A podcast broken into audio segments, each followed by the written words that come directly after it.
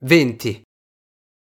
Ma capitò che il piccolo principe, avendo camminato a lungo attraverso le sabbie, le rocce e le nevi, scoperse alla fine una strada, e tutte le strade portavano verso gli uomini. Buongiorno, disse. Era un giardino fiorito di rose. Buongiorno, dissero le rose. Il piccolo principe le guardò. Assomigliavano tutte al suo fiore. Chi siete? Domandò loro stupefatto il piccolo principe. Siamo delle rose, dissero le rose. Ah, fece il piccolo principe, e si sentì molto infelice.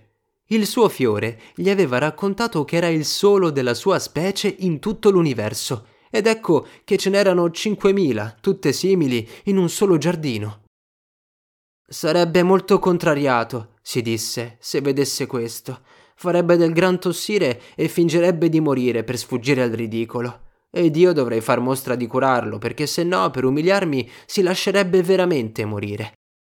E si disse ancora Mi credevo ricco di un fiore unico al mondo, e non possiedo che una qualsiasi rosa. Lei e i miei tre vulcani che mi arrivano alle ginocchia, e di cui l'uno forse è spento per sempre, non fanno di me un principe molto importante. E seduto nell'erba, piangeva.